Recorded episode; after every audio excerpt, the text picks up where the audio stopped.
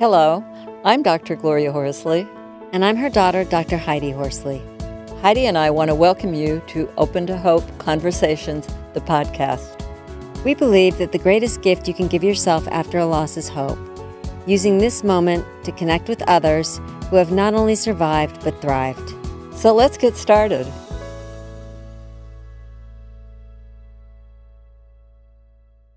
Welcome to the Open to Hope Show. I'm your host, Dr. Gloria Horsley, with my daughter and co host, Dr. Heidi Horsley.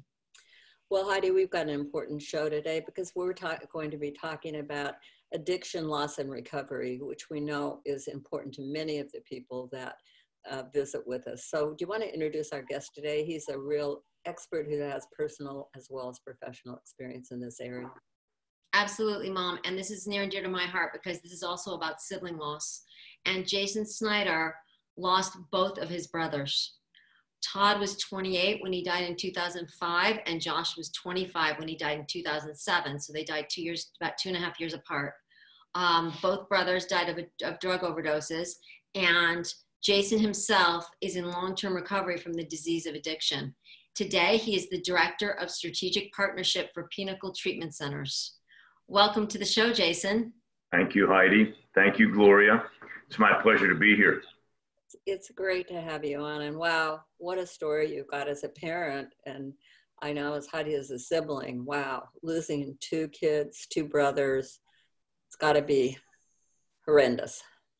Oh, it absolutely is. And when I consider the way my parents brought us up, the family that we had, um, the aspirations, the goals uh, that my parents had for us, uh, we could never have imagined that uh, this is uh, where our family would end up today, having buried uh, two of its three children and and the last uh, man standing, so to speak, me, battling my own active addiction for several years.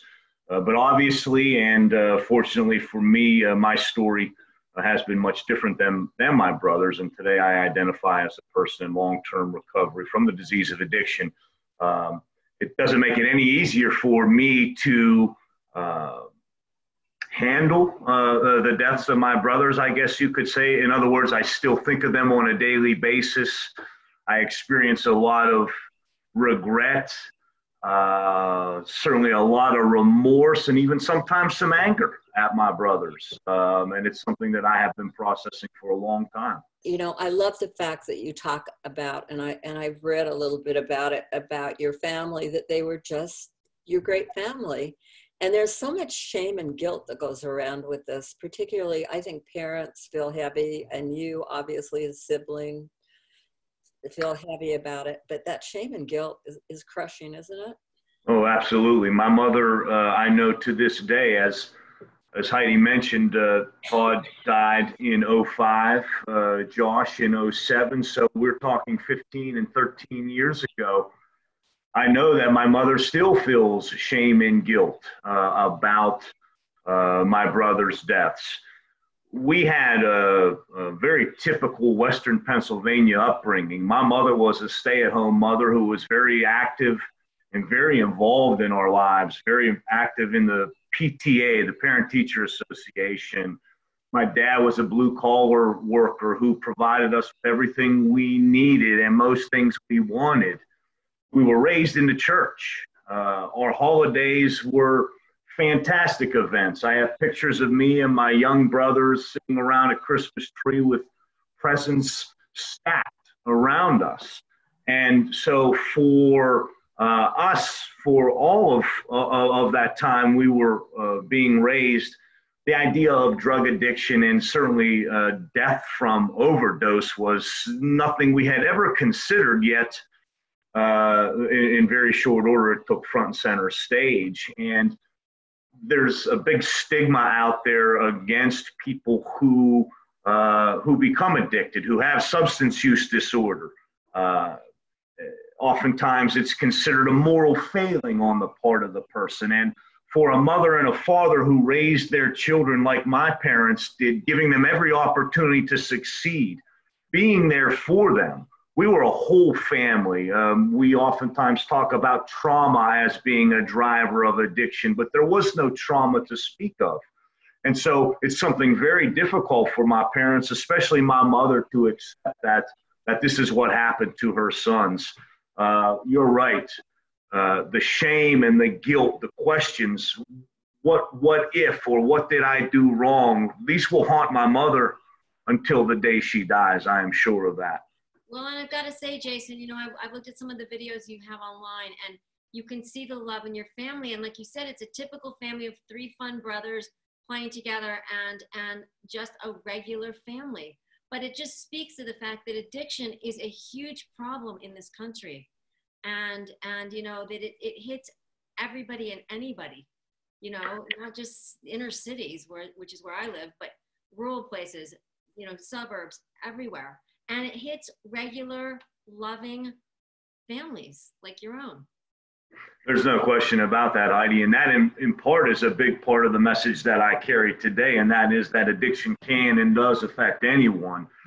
Uh, we see a lot of sensationalism and stereotypes uh, in the media of the person who becomes addicted, the person with a substance use disorder. Oftentimes, the images that that that the sensational media will use include uh, back alleys and and spoons and syringes, uh, all of those stereotypical images that uh, those who really are misinformed or uninformed about this would associate with the disease of addiction. But in fact, uh, my family, uh, families like mine, uh, are affected by this disease on a daily basis. And, and, and in part, I carry that message to say that not only does it affect everyone, recovery is possible from the disease of addiction. And though my brothers are gone, uh, I am a product of recovery and try to carry that message. And in doing so, sharing our family story and, and the tragic stories of my brother, brothers, um, hope that we can reach other families who are experiencing the same thing. This is not only a disease of shame and guilt, but it's also one of isolation. Uh, it's one that will cause families to pull back and retract because of that shame and guilt. And if we can connect with those families who believe they're alone and say, look, you're not, we, we understand. This is what our family was, and this still happened to us. We get it. We, we feel what you are feeling. If we can do that through my family's story, through my brother's story stories if we can get someone to engage in treatment uh, my brother's lives will not have been in vain and we will have memorialized them in a way that uh, gives real real meaning to their lives not to say that there wasn't meaning there before but they were taken much too early and we have opportunity to to really help a lot of people through that great tragedy and like you said, telling your story and being candid and honest about what's going on, I think is really reaching a lot of people. Yeah. Thank you.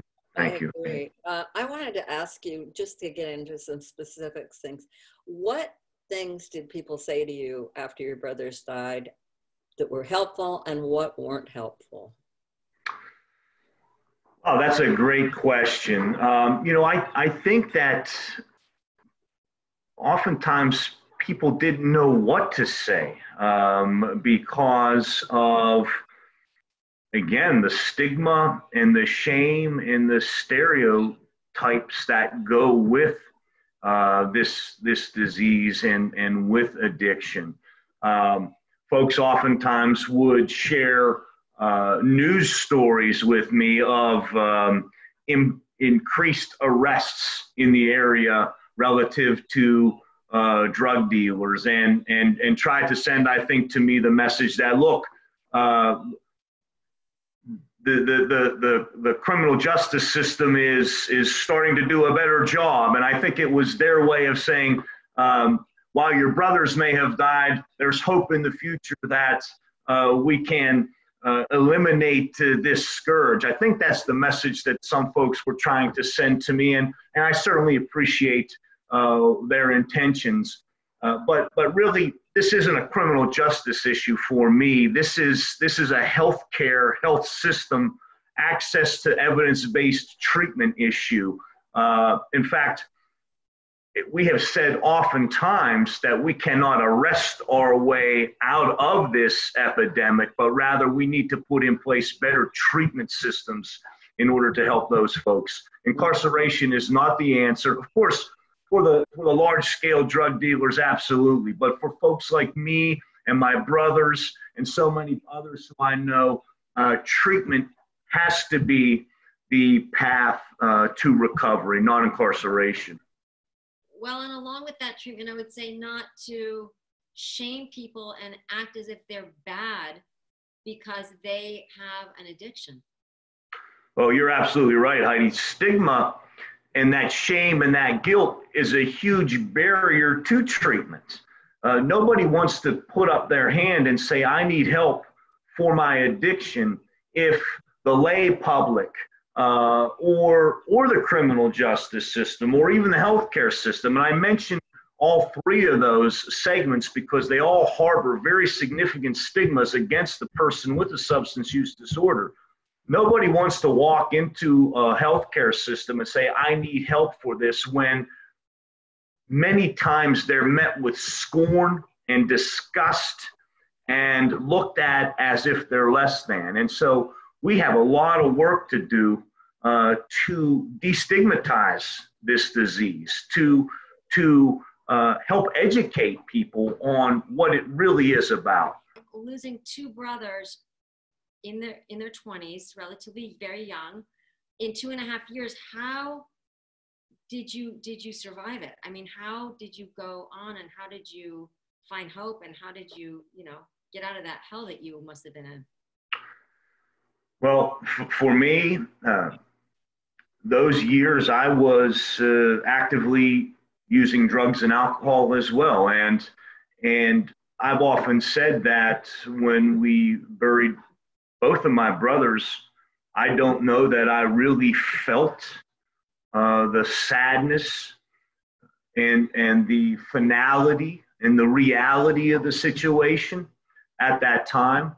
Um, I I shed few tears uh, at at their funerals, and I think that was in large part because I was uh, seeking to numb myself, not just to their deaths, but I was in an active addiction that was only building in those years.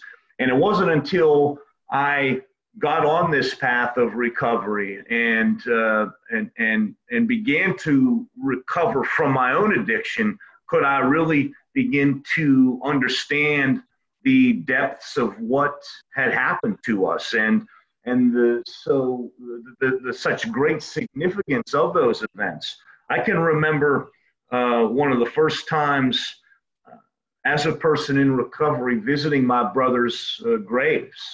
of course, they are side by side in a in a small graveyard in rural Pennsylvania, and I got there and I cried and I cried like I had not cried since I was a child and I was unable to do that for a long time. And I would say that is because of the active addiction. And so, um, so, so unfortunately, before, before you got into recovery in 2011, were you worried for your own life? I mean, seeing that your brothers had died, were you worried that you yourself were going to meet that kind of fate as well? Or did you not think about that? You know, one of the things uh, about many of us in active addiction, it's not a concern it wasn't a concern to me, uh, and, and, not not because I uh, didn't care whether I lived or died, but I think, like so many, I didn't think it would happen to me. I don't think either of my brothers ever believed that what they were doing would kill them, and I was of the same mindset.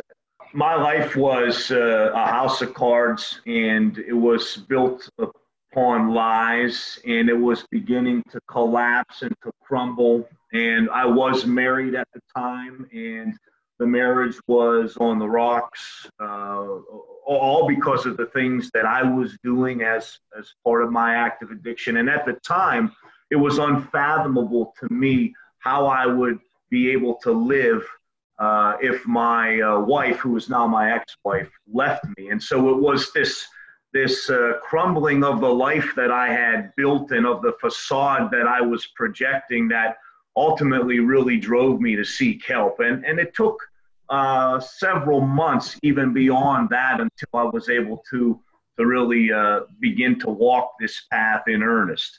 And so it, it was a realization for me that at about 36 or 37 years old, I was about to lose everything. And, uh, and, and, and, and that for me was the impetus for my recovery. Well, listen, we want to thank you for being on the show today and for the work you're doing at the Pinnacle Treatment Center. We looked at those online. It, it really looks like wonderful work that's going on.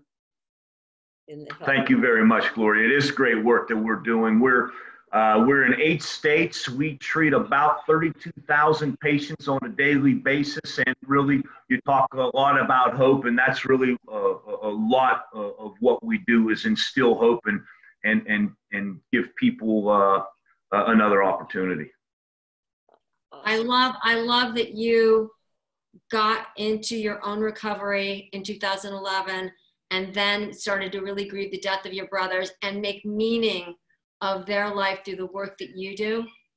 And build and, and i love how open and honest you are about about building awareness about addiction out there and getting rid of the stigma because i know that you are saving many many lives out there. And i know you are doing it as a tribute to todd and josh. So thank you so much for what you're doing today. Well thank you heidi i would just say one more thing. It's not lost on me that if not for the deaths of my brothers i, I probably am not here today and so uh, it is really my obligation to memorialize them. And, uh, and, and I'll tell you, all the, the, the success that I've had since I've gotten into recovery, I would gra- gladly trade that for my brothers. Uh, in, in, in some of my alone time, I sit and think, what would it be like to talk with my brothers 13 and 15 years later? As as men of my age. Um, I, I I miss that. I'll never have it. And so the best I can do is use their stories uh, to help people. So thank you for giving me the opportunity to do that. And thanks again for being on our show today. Uh, do you have a website that you want to direct people to? Absolutely. Uh, www.pinnacletreatment.com. All right. Thank you again, Jason, for being on the show and for all the good in the world. And thanks, everybody, for joining us today. And Heidi and I, and I'm sure Jason, always want to remind you that if you've lost hope, please lean on ours until you find your own, and God bless. I'm Dr. Heidi Horsley. You have been listening to Open to Hope, the podcast. You can follow Open to Hope on Facebook, Instagram, and Twitter. To learn more, visit us at opentohope.com and go to Apple Podcasts to subscribe. I'm Dr. Gloria Horsley. Join us again next week for another Open to Hope conversation, where we invite you to lean on our hope until you find your own.